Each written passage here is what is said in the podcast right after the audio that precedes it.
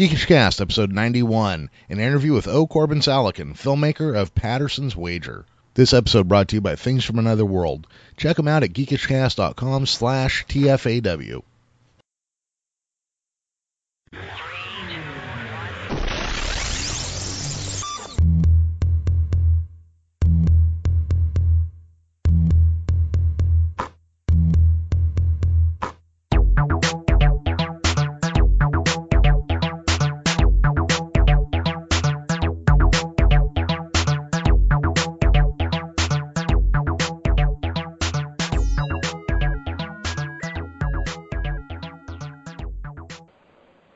Welcome back to Geekish Cast. I'm your host Jeremy, and today I am joined by O. Corbin Saleken. How you doing, Corbin? I'm doing, I'm doing great. Thanks for having me on, Jeremy. Hey, so last week my wife and I interviewed Fred Ewanuick, one of our favorite Canadian actors that we know from uh, Corner Gas and some other things. Yep.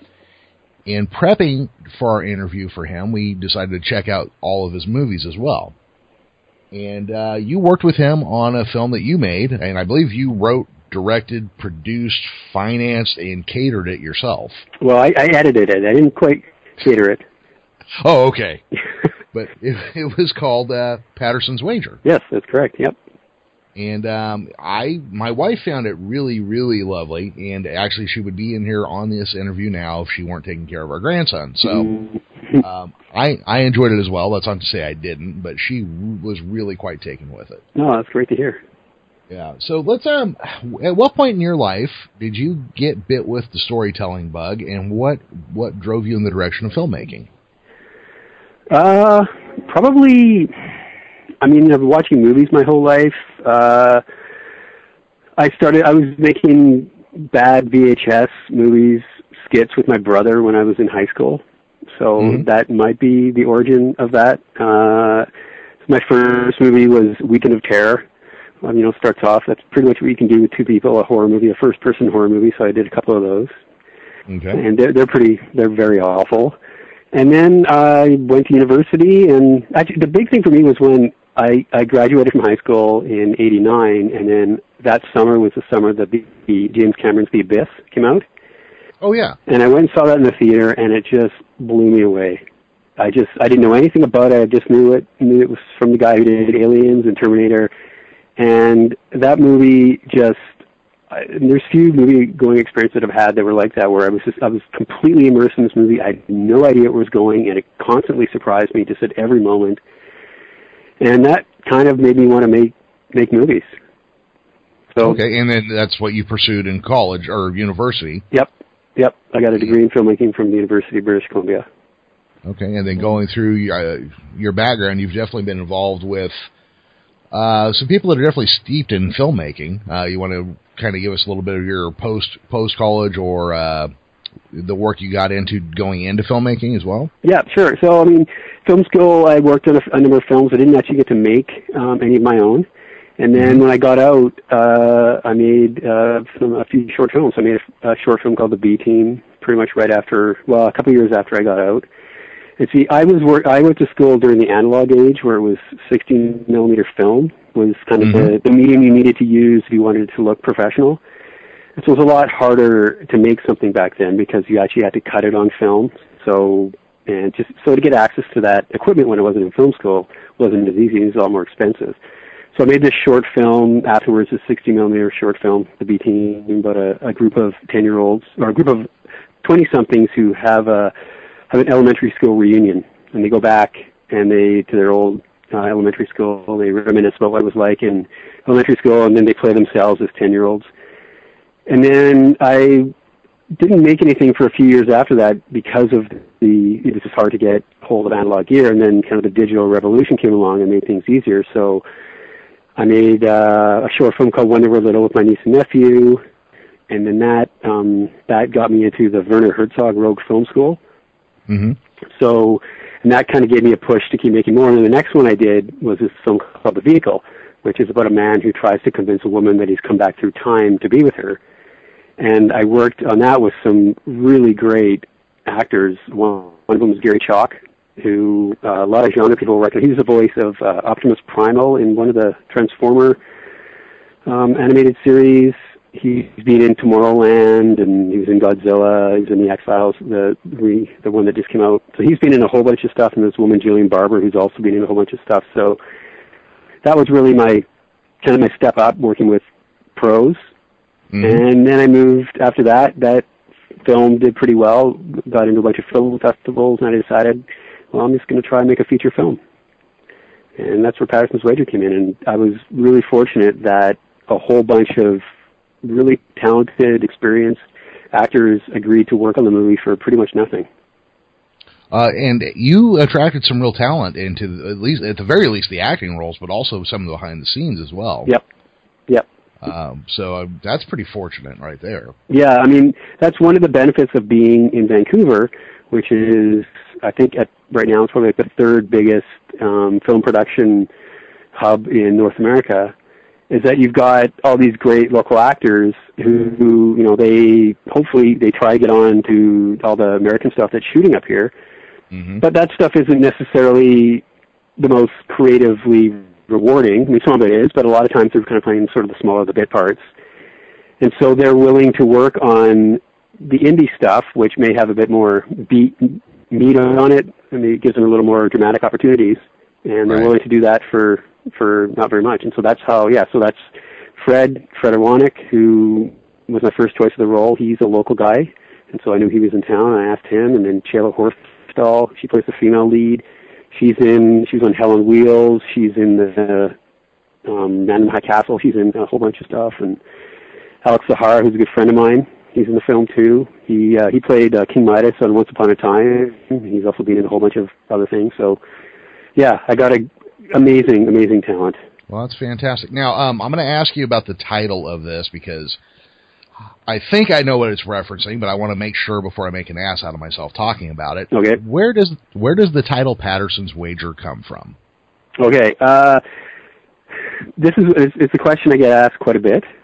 Mm-hmm. Um, and I often say I don't want to say too much about it because I want it to be revealed in the movie, but I'm at the point where I, I want people to see the movie, and so it references something that I don't usually talk about, but I think that there is a a bunch of people out there who may be particularly is, interested in the film because of this subject matter.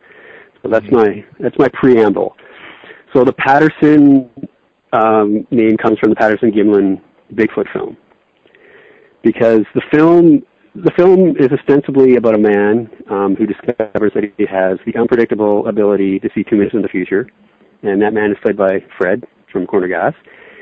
But there's also uh, a subplot in the film, which I don't want to say too much about, but it's about it involves uh, a family secret that involves Bigfoot. So that's where the Patterson from Patterson's Wager comes from. Okay. Um, I'm going to share a little something about myself. I'm I'm a pretty skeptical person on a lot of ways. When I watch that Patterson Gimlin footage, I could swear that's a real animal in there. I agree. And anybody that anybody that's listened to my show knows I actually have a great nephew who is a eight year old Bigfoot expert. I listened to that that podcast. It was a great episode. I, I like. I had a lot of fun making that one, uh, but I'm glad people like it. Um, so you you think that Patterson Gimlin footage shows a real animal then? I think so. I mean, my big thing too is, and this is sort of what the the uh, the theme of Patterson's Wager because it's a film about belief and trust and faith. And for me, I believe that Bigfoot exists because I want Bigfoot to exist. It's mm-hmm. the story that I want to be true, and that's why I believe it. More than anything, it's a sort of I think it's, but I think there's also some credible reasons why Bigfoot could be out there too. And yeah, and the, the Patterson Gimlin footage is it's pretty remarkable. I mean, I I know there's uh, people who a guy who claimed that he was in the suit, and but I don't know. I don't know. There, they, you talk about the, the way the musculature seems to be working underneath the suit and everything, or the the fur, and I don't know. It looks pretty real to me. It looks real to me, and and here's my thing: you if you had that suit in 1968, you could have replicated that that footage a million times mm-hmm. since then. And like you were saying earlier with filmmaking now, with the digital revolution, we should be seeing the most realistic Bigfoot footage we've ever seen. Whereas, yep. yeah, yep. Uh, yeah, the barrier to entry to do filmmaking is so low now that mm-hmm. we should be seeing this stuff everywhere, and nobody can replicate that footage. Yeah, no, exactly.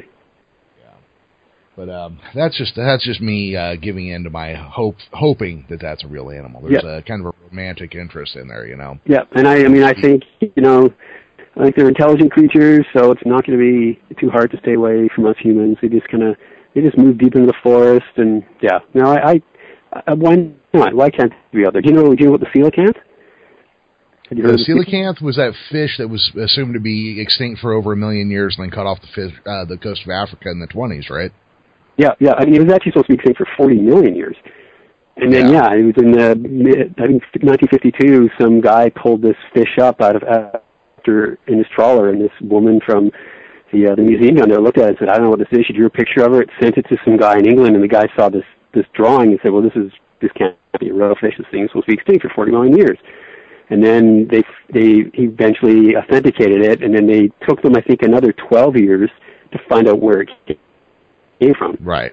but yeah, now there's there's a school down there. I think there's also supposed to be a school in New Zealand. So that's kind of my thing is that if there's something like that, you know, why why can't Bigfoot exist? Well, and here's the other thing. Now, I live in Central California. The uh, Patterson Gimlin footage was shot in Northern California. Mhm. Between that spot in California and then going all the way up to your neck of the woods there in BC, there is dense, dense, dense forest. Oh, absolutely. There, there's stuff living in there. There could be a lost Indian tribe in there, quite honestly, for all we know. Yep, yep. I mean, there is stuff in there that's never been seen by modern human eye, you know. So un, until until that's all been logged out and then we can prove that there's nothing there, I'm going to keep believing that it's probably real. Yeah, and I think you know it's a it's a biped, which means it's it's obviously intelligent. So you know, for it to come up with a strategy to avoid being detected, I don't think that's too hard to to imagine. No, neither do I. I think, I mean, honestly, between, well, yeah, just like you said there, there's no need for me to sharpen that point at all. If it's bipedal and it's somewhere between the apes, you know, and human beings on the evolutionary chain or somewhere similar to them, I'm sure they can figure out a way to hide pretty well. Yep. Yeah. Um, so yeah, that's very interesting that you use that in there. Um, one of the things, and again, I don't want to give away a whole lot about this movie, um, because I want to encourage everybody to go to Amazon, buy it, rent it, do whatever there, but check it out. It's a really, really nice little movie you made. Thank you. Um, one of the, the things in here is that Fred Ewanuick's character develops the ability, the irregular ability, and the unpredictable ability to see a minute or two into the future. yep. And my wife swears that in the film there are a couple points where you kind of give the viewer the ability to see just ahead in the film as well. Oh, where you that's kept interesting. things. Yeah, she. There are two scenes. That's why I wish she would have come in because I. Well, no, I wouldn't because then I wouldn't want to give it away to people listening. but she feels that there were two scenes that you specifically slightly hinted to, so the viewer could go like, "Oh, I thought that's where we were headed," and kind of have it in their head that like that was the moment. Right. but- yeah. Yeah.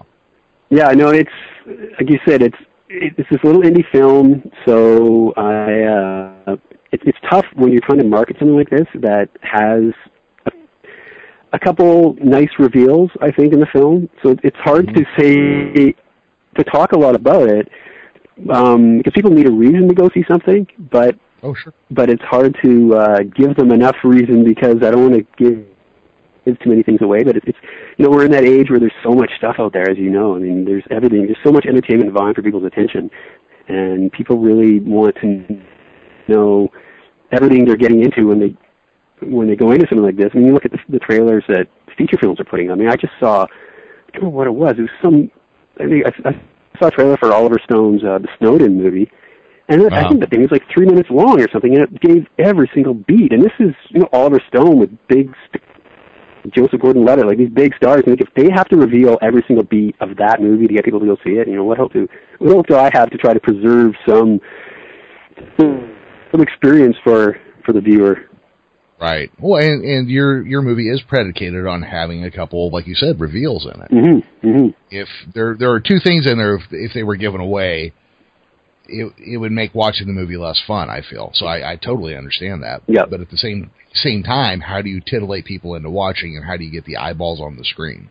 Yeah, know. exactly. I mean, I think, you know, I, I think the trailer does a good job of because I, I cut the trailer, so I was very conscious of presenting a trailer that adequately represented the movie, but only mm-hmm. represented it to a certain point.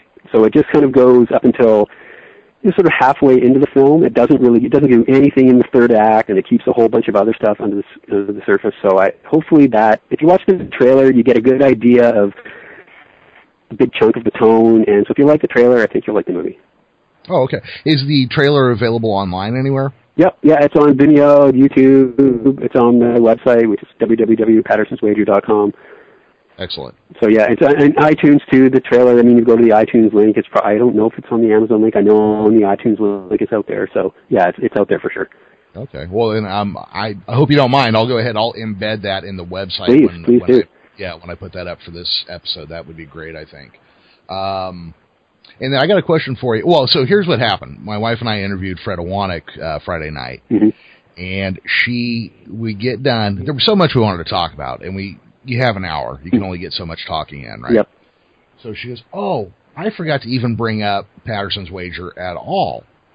I was like, "Yeah, me too." But just earlier that day, she had written something um, on Twitter about it, and you responded. So I was like, well, you know what? That's great because I'm pretty sure we we're following him now. So let's get the filmmaker on, and that'll be, I think, the proper way to handle it. Yeah, no, that's so, great. I mean, I don't quite haven't got the handle of on Twitter yet, but this is definitely one of the nice little bonuses of Twitter. It it worked.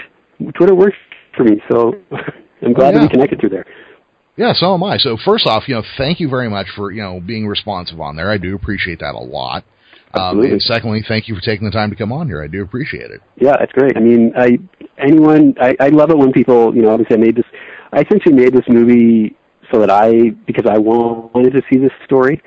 And I didn't have any real expectation beyond that. And this is sort of if I can make this thing that I can watch whenever I want, then I'll be happy with that. And the fact that it's getting out there, that you saw it down in California, is wonderful. It's played at a, a number of film festivals, so anything that can happen to let the world know about Patterson's wager, I am certainly happy to, to do. Oh yeah, and I'm I'm going to do what I can because I think people people need to know about it because I think people will enjoy watching it. Um, I I believe, and you guys have won. Well, it's uh, looks like eight eight or nine uh, film festivals. It looks like. Yep. Yeah, we've it's done pretty well. Absolutely. Yeah. So I mean that's a that's a pretty big deal. Yeah. So people are definitely responsive to it. The people who have watched it enjoy it. Yeah, no, that's the thing. It's when people watch. I mean, you've seen it. It's. I think it's a pretty hard film not to like. It's there's mm-hmm. not. It's a. It's definitely a feel good movie. Um, you'll you should have a big smile on your face when it ends. It's it was intended for that, and it's the kind of movie that you know anybody can watch. You know, I've showed it to six year olds, and I also my, when my grandmother turned 90, I rented out a theater in the small town where she lives, and I showed it to her and some of her friends. So it's it, everybody can can enjoy the film. It's got something for everybody in there. I think. Think your your, your nephew would like it. I think. Yeah, I I I think just about everybody would like this. I'm gonna show it to him too. Um, so yeah, and also you, the cast you picked, I think you picked more a very likable group of people, and I think that probably helps it. Yes. No. I mean, ca- casting is it is the most important thing. I mean, if you you I mean, I'm not certainly not the first person filmmaker to say that. It's you cast the, the right actors, and you can just kind of stand back. And like you said, Fred, Fred is he's got such a great screen presence. I mean, in person, he is the nicest guy in the world. You talk to him, you you know, you can tell that he's a super nice guy, and on screen, he's yeah, he's just you just enjoy watching him. He's such a nice, and all the all the actors, they just. Uh, they're they're wonderful in person, and that translates onto the screen. So I agree. It's it's a it's a very likable cast. Yeah, and I, I, the other thing my wife remarked on, she was really happy to see Fred play kind of well, happy to see him play a romantic lead because he's not the guy you normally think of when you hear romantic lead. Yep, exactly. Yeah, no, that was. I think that was one of the things that attracted him to to the film. You know, I know that when we talked first, it was he he liked that relationship, mm. and like one of the first things when we met, um, we he asked me what was the tone of the film going to be, and I said grounded. I mentioned the Duplass brothers. So, and Safety Not Guaranteed, which is one of my favorite films. So that oh, was yeah. that that was something that appealed to him. Was just this really grounded. I, I've I've described the film to people as if the Duplass brothers or Richard Linklater made a superhero movie, this might be the movie they made. Okay, I can see that. Now you know that that uh, "Safety Not Guaranteed" was actually based on a real newspaper ad. Yep. Yeah. I I didn't know that till like maybe a month ago, and I was just blown away. Yeah, Um, I love it. But yeah, I think I love that it. tone I love comes through. Guaranteed. Yep. Oh, it's, yeah, it's a great movie, and it's it's one of those ones that I found by accident as well. Yeah, it's a little small. I mean, the guy, you know, the guy made that, and then he went on to direct Jurassic World, and he's doing the the third Star Wars movie. So I don't know, maybe uh, maybe something will happen might, like that with might me. be onto something there, yeah. uh, so I notice in the opening in this movie, you've got Fred in a room uh, practicing something, Yep. and on the wall you've got a Star Wars poster, and oh, and another one I can't remember. What it is. Raiders You've got Sorry. Raiders, yes. Yep. So uh, I, I have to assume you're a fan then. Oh, absolutely. Yeah, Raiders is one of the my favorite films of all time. Yeah. Um, how about that that last one they did with the Crystal Skull? What'd you think? I don't really even accept that as being part of the Raiders. I mean, for me, I don't think. I don't. I mean, I know they're going to do another one. I just Raiders is such a perfect film, and it had the perfect artifact that they were searching for. The Ark. I don't think you can get a better artifact than the Ark. It, it just carries so much power and weight to it Mhm. that I mean that was the thing. They they started with the the best thing that I don't. I mean, you know, the the Holy Grail, which is certainly cool, but it's still it's just a cup. I mean, it's not. There's nothing that's going to compare to the arcs, and that that added this whole level to the film that I just I don't think they're ever going to be able to come up with something that can duplicate that. Yeah, well, see, I love Raiders of the Lost Ark, but for some reason, The Last Crusade is the one that has always really stuck out in my mind. Hmm. And I've always found it to be well, and and probably because for 20 years it was the perfect ending point for uh, Indiana Jones. Yep. No, I'll, I'll, Um, I'll agree with that. There was no need to follow it up, and there's a very good chance that uh, both Doctor Jones wrote away Immortals after the end of that story. Right, right. You know? And so there was really nothing more to tell. You know, the, whatever they were going to do was going to be so big and so grandiose. There was no, no way to put it on the screen at that point. Mm-hmm. Mm-hmm. And that's why when the Crystal Skull was announced, I was like, I was already just thumbs down. I'm like, I don't even care to see it. Mm-hmm. And then when the reviews came in, I was like, I was right all along. Yeah.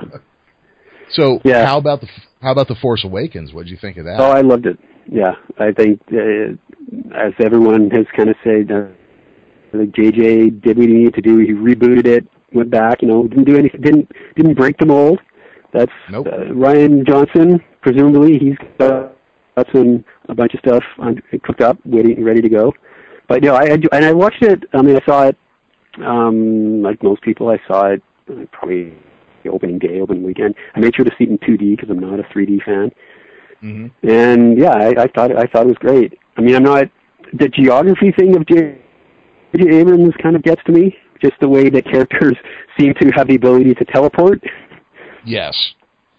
He he very often seems to lose track of distances Yes. And- in in Star Trek and Star Wars. yeah, and there's there's something. Was actually on some mess, uh, some website, and somebody in one of the comments pointed something out to me, which I had I'd never considered, and once they did, it really changed the way I look at a lot of it. They were talking about how you know the Death Star was the size of a moon, hmm and this new device was the size of I don't know, like ten Death Stars, and which means that getting around that planet, that big base, would take months.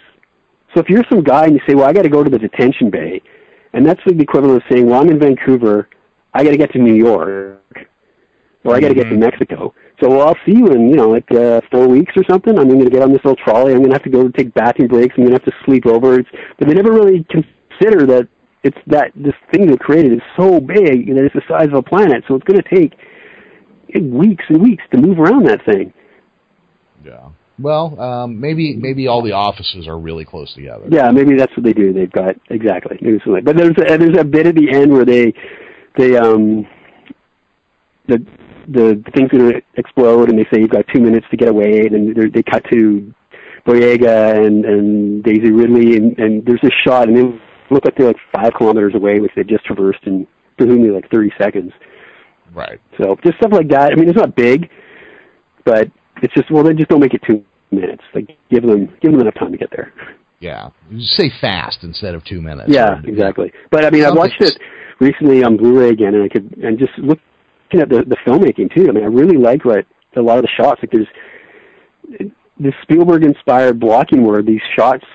A lot of it's really interesting the way he put stuff together. I think it's the most cinematic thing he's done. Yeah, it, it had some really really beautiful shots the way some were set up. Um, keep in mind, I'm a layman talking about this, so I'm not anywhere near the depth or knowledge that you have on it. Um, but also, you know, one of the things that I, and I'm sure people pointing this out all over the place, some of the first words spoken, or the first sentence spoken in that movie is, this will begin to make things right. I didn't notice that. Yeah, that's the oh, first thing that Max great. von Sydow's character says. I have taken that to be meta commentary on the prequels. Oh, absolutely. There's no, I yeah, I didn't know that was the case, but there's no way it couldn't be that. Yep, the first word spoken out loud. Max von Sydow says that to uh, Poe Dameron. Huh. That's I'm gonna have to go watch it again. one more, great. one more thing to look for. Yeah. Yep. Um, but yeah, for me, I love that movie. I mean, no secret. I went and saw it five times in the theater. Mm. And I, I am already obsessed. Yeah, I want to find out more about the Knights of Ren. I'm just kind of obsessed with this idea of this little upstart dark side faction that the bastard, you know, the bastard child of the dark side created. Right, right. So that is one I'm looking forward to. So you and I talked a little bit ahead of time just to kind of get a sense of the stuff you were into, and you told me that you're a comic book fan. Yep, I have been for 30 years. Yeah, that's um so are you a Marvel guy, DC guy? Kind of what what are your favorites going right now? Right now, I mean, I'm a, I'm as I mentioned to you, I'm a traditionally a DC guy. That's what got me in, just because the the local pharmacy down the street is when I started reading, and they had Teen Titans. I think probably Teen Titans was my my gateway comic, and then Batman and the Outsiders. I remember Batman and the Outsiders number 27 was the one that really kind of did it for me. The the Jim Aparo Batman, um, and I think it was Jim. It might have Alan Davis. I'm not sure. One of those two, two guys.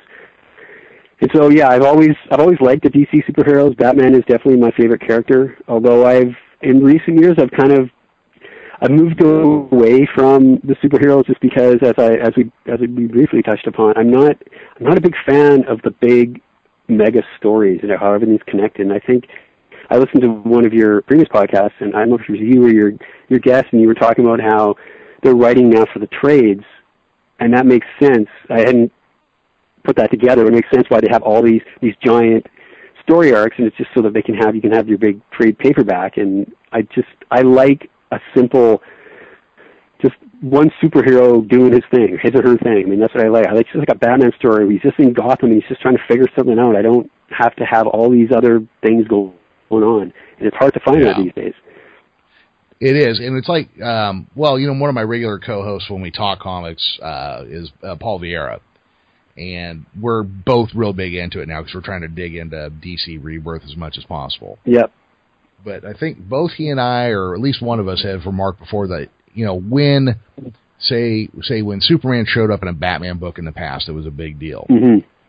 But now it's just every every issue. It's like you know, here's Batman fighting the Joker, and oh, hi Superman. Yeah and Marvel's like that, DC's like that, and it's hard to just get into. You know, I want a traditional 1970 style Batman story where he's solving a crime. Oh, I do too. Yeah. So I'm hoping that I know there's that All Star Batman coming out, and maybe that's why I like Legends of the Dark Knight. It's just you know it's just these singular Batman stories, and different creators could come on and do their do their little four three part episode. I don't know. That's I wish there was a bit more of that, but I don't know. I mean, I, I actually stopped reading Batman for a while there when uh, Commissioner Gordon put on the cowl. I just thought that's just ridiculous. I can't. It's, Bruce Wayne or nothing for me. Well, you know, and also that whole New Fifty Two didn't didn't do anything for me at all. Yeah, me neither. It it literally made me look at DC Comics and say, "Oh, I guess you guys just don't want me as a reader anymore." Mm-hmm. Yep. Because um, that's, I mean, that's what it did. And first off, I thought those costume designs were ridiculous. Mm-hmm. I mean, did everybody really need a need a mock turtleneck? you know, does does Superman really need armor? Yeah.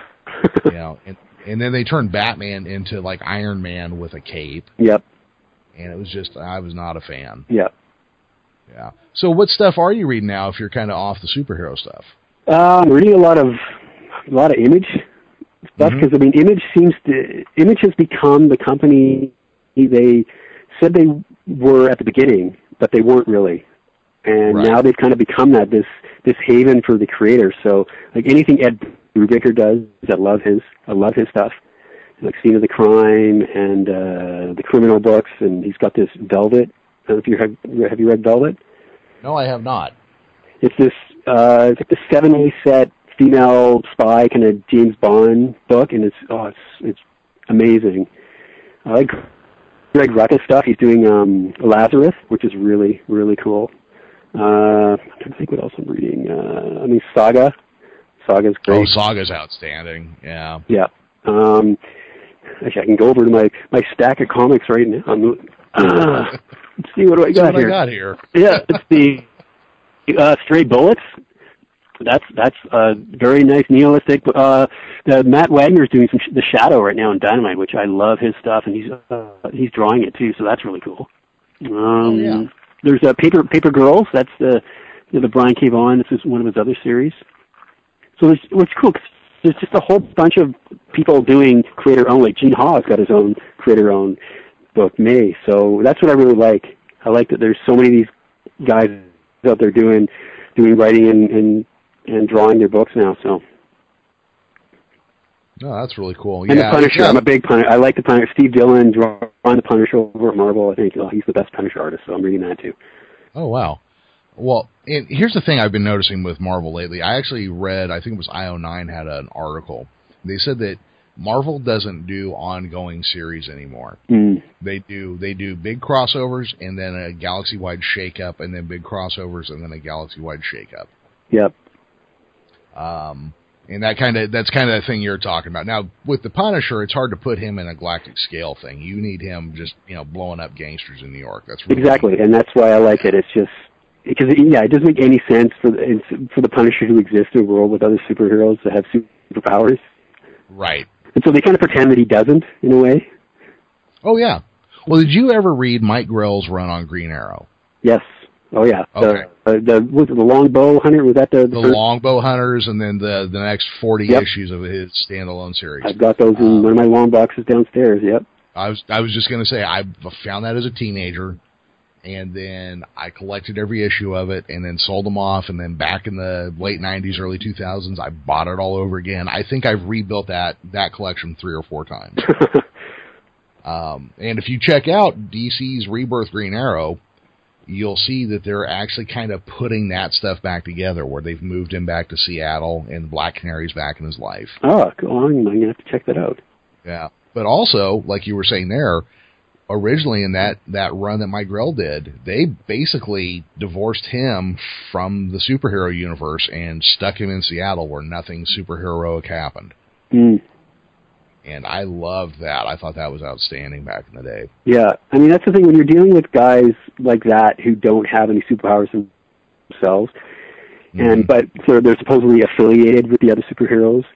It's I mean obviously comics are you have to have that willing suspension of disbelief, but for them to come up with something, I mean there's uh, like that's the thing with Batman where I was re- you know the the Scott Snyder Batman where there's that whole arc with the Riddler who had taken over Gotham and held all of Gotham hostage for like weeks or whatever. And that just doesn't make sense in a world that has Superman and these other people. You know, Batman would Right.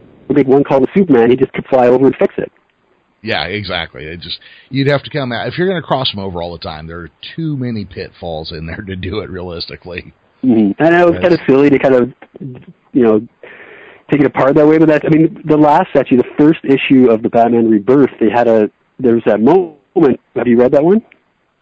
Batman Rebirth, Yeah, because there was that. They actually acknowledge it where he's on the top of the plane and he kind of says, "Well, I'm going to die." I think Alfred says, "Well, I tried to get a hold of Superman, that he's doing something, so he can't come to help you." So Batman says, "Well, I guess that's it. I guess that's it for me." And then Yeah. the, then the other the, the those new superheroes came up and saved him. So, but I thought that was like they had, they had to acknowledge that okay, we tried to get a hold of Superman, but you know he's doing something else. Right. Well, that's um. I remember also. Oh, the killing. Uh, not the killing joke. Death in the Family back Yep. in the day. Mm. And they, you know, it's it's so hard for me to believe when they try to put Batman versus Superman, except in the Dark Knight Mhm. uh, Returns. That's the only time it ever really felt real. Yep. But dropping Kal El of Krypton into the same room as Bruce Wayne, who's already that far beyond human, and then you have a godlike man standing in the room, and then Batman decides to sucker punch him. You know, you're just like, that's like a human being fighting a can of soup. This is not going to go over real well. yeah. Yeah. Um, well, let me ask you this: since I mean, you are a comic book fan. I mean, you've done kind of, in a way, Fred Ewanuick's character is kind of super her- heroic in Patterson's Wager. Is there is there an interest in you in doing an actual superhero movie, or what do you think about that? Uh, I mean, if someone wants to hire me to make a superhero movie, it'd be hard for me to say no to that. Well, you're right, right. But I mean, is that like an ambition you hold? Not you not really. I mean, Patterson's Wager is kind of it's the extent I think of the superhero thing that I want to do because that's that's the type of superhero thing that interests me because I'm not my favorite superhero movie is still the original Superman. hmm I love that so much because it has it has the joy and it has uh, I think it's it's such a great film and it doesn't end with this big I mean obviously it couldn't end with the CG battle because it was pre CG but it doesn't Right. end with the big battle with the big bad guy. And all of these other movies they're just they end with this big video game battle. And you know there's no sense of threat because you always know well obviously the good guys are going to win. So I'm just I'm really bored with all with all of those. I, I enjoyed Ant Man for that reason because Ant Man ended on the small scale. I thought that was a really cool little twist on the superhero movie. Right. Now, But- Ant-Man was a little more, a little more of an experiment, I think, also on the studio's part. Because I mean, while everybody likes Paul Rudd, I don't know if anybody's ever crossed a street to see a Paul Rudd movie. Right. You know yeah. what I mean? I bet even his mom's kind of like, "Oh, that's nice, Paul. I'll see it when it hits DVD." Right. Right. And he was So- probably one of the best things in uh, the Captain America Civil War too. I Oh. Civil War, he was outstanding in there. Yeah. He one of the problems, like with Batman, Superman, was it was just joyless. You know what I mean? Mm. and to actually hear uh to hear Paul Rudd laughing as that character as he's swinging an airplane around like oh check this out Yeah. it was just fun you know Mhm. Yeah, and that's was exactly that's. I mean, I didn't even bother seeing Batman. Batman is my favorite superhero. I didn't even bother seeing Batman and Superman because I knew what I was going to get into, and I knew there was no way I was going to like that movie. So, yeah and here's the thing I I do not mind that movie very much matter of fact I think the uh, the three hour extended cut is the version they should have released well, I'm curious. Maybe I'll have to check that one out then. yeah uh, watch it in two settings. I still think three hours is way too long for a movie. I mean, Mhm. just ridiculously long. You know, if Mhm. it's not Gandhi or something. Right. Law- Lawrence of Arabia, you know, something that has to be a three-hour sweeping epic. Um, but they actually, because a lot of the complaints that people had upon seeing the theatrical cut are handled in this. Okay. But that being said, the thing you have to get used to, or at least what I think the thing you have to get used to, Batman is the bad guy in this movie. Hmm. And I think that's the other thing people like just couldn't make that jump because you have to make that jump for the rest of it to hang together. I think. Okay. But again, I'm a layman. I'm not a filmmaker. It's just the way I took it. No, no, I, that's that's totally valid. Yeah. All right. So, uh, Corbin, what anything? You working on anything right now? Um, I've got I've got some scripts that I've written in. I'm going to do some rewriting on them.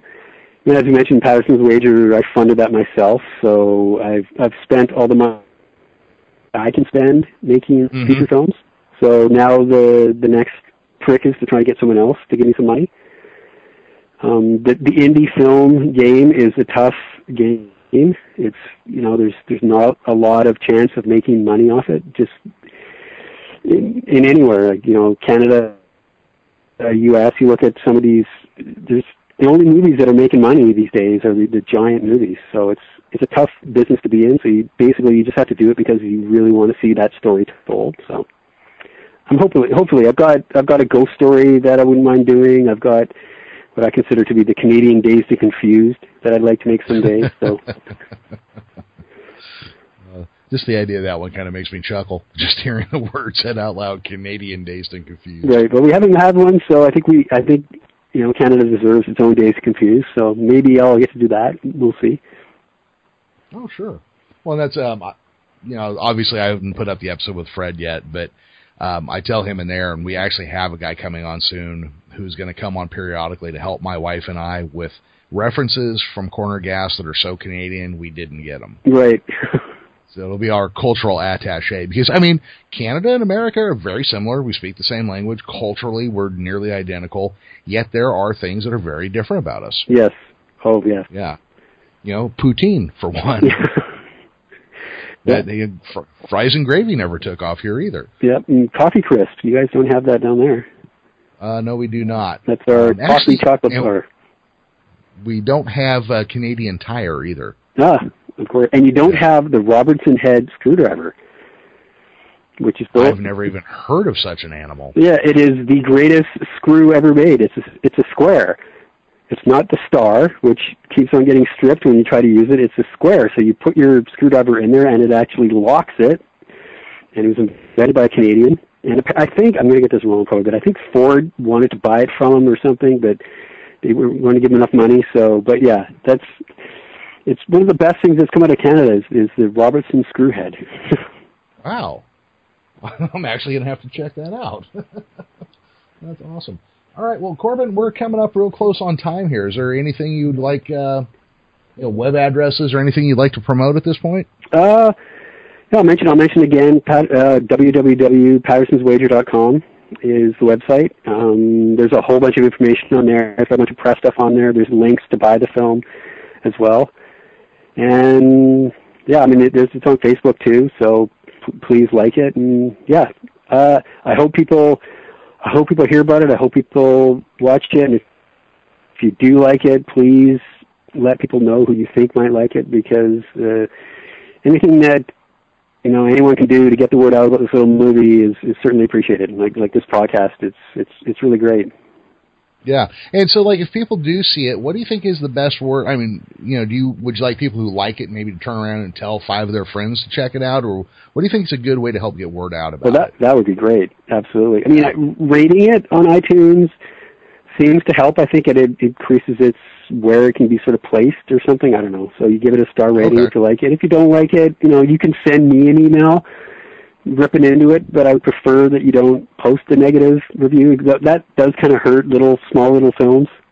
When there's only 15 yeah. reviews or something, and one of them kind of takes it. There are some certainly people out there who like who like to go in there and kind of give it the one star just to to knock it down. But yeah, you know, as as great as the internet and you know technology have been, it sure has made it easy for somebody to come along and shit in the punch bowl, hasn't it? Yes, absolutely. And there's people that just yeah, they just I don't know if they're I don't know if they're just upset at people who are doing stuff and they're not doing stuff, so they just want to go out there and rip on people who are doing stuff. I'm sure that's a lot has a lot to do with it. Yeah, it could very well. I mean, because I see stuff all the time where you're just like, well, you're just a petulant little child trying to cause problems for yeah, no good reason. Yeah. yeah, yeah, that's outstanding. All right, Corbin. Well, thank you for joining us. Uh, everybody, you can find us at geekishcast.com. We're on Facebook at facebook.com slash geekishcast. And I tweet from at the geekishcast. Uh, Corbin, what is your Facebook page and your Twitter address? Uh, Facebook, you can just type in Patterson's Wager. You'll find it on there. Uh, Twitter is Patterson's Wager. Again, that's that's my Twitter. And I also have my Corbin Saleken. I have two accounts. So I have my personal one on Twitter as well. And yeah, again, it's www.pattersonswager.com. All right. Well, goodbye, everybody.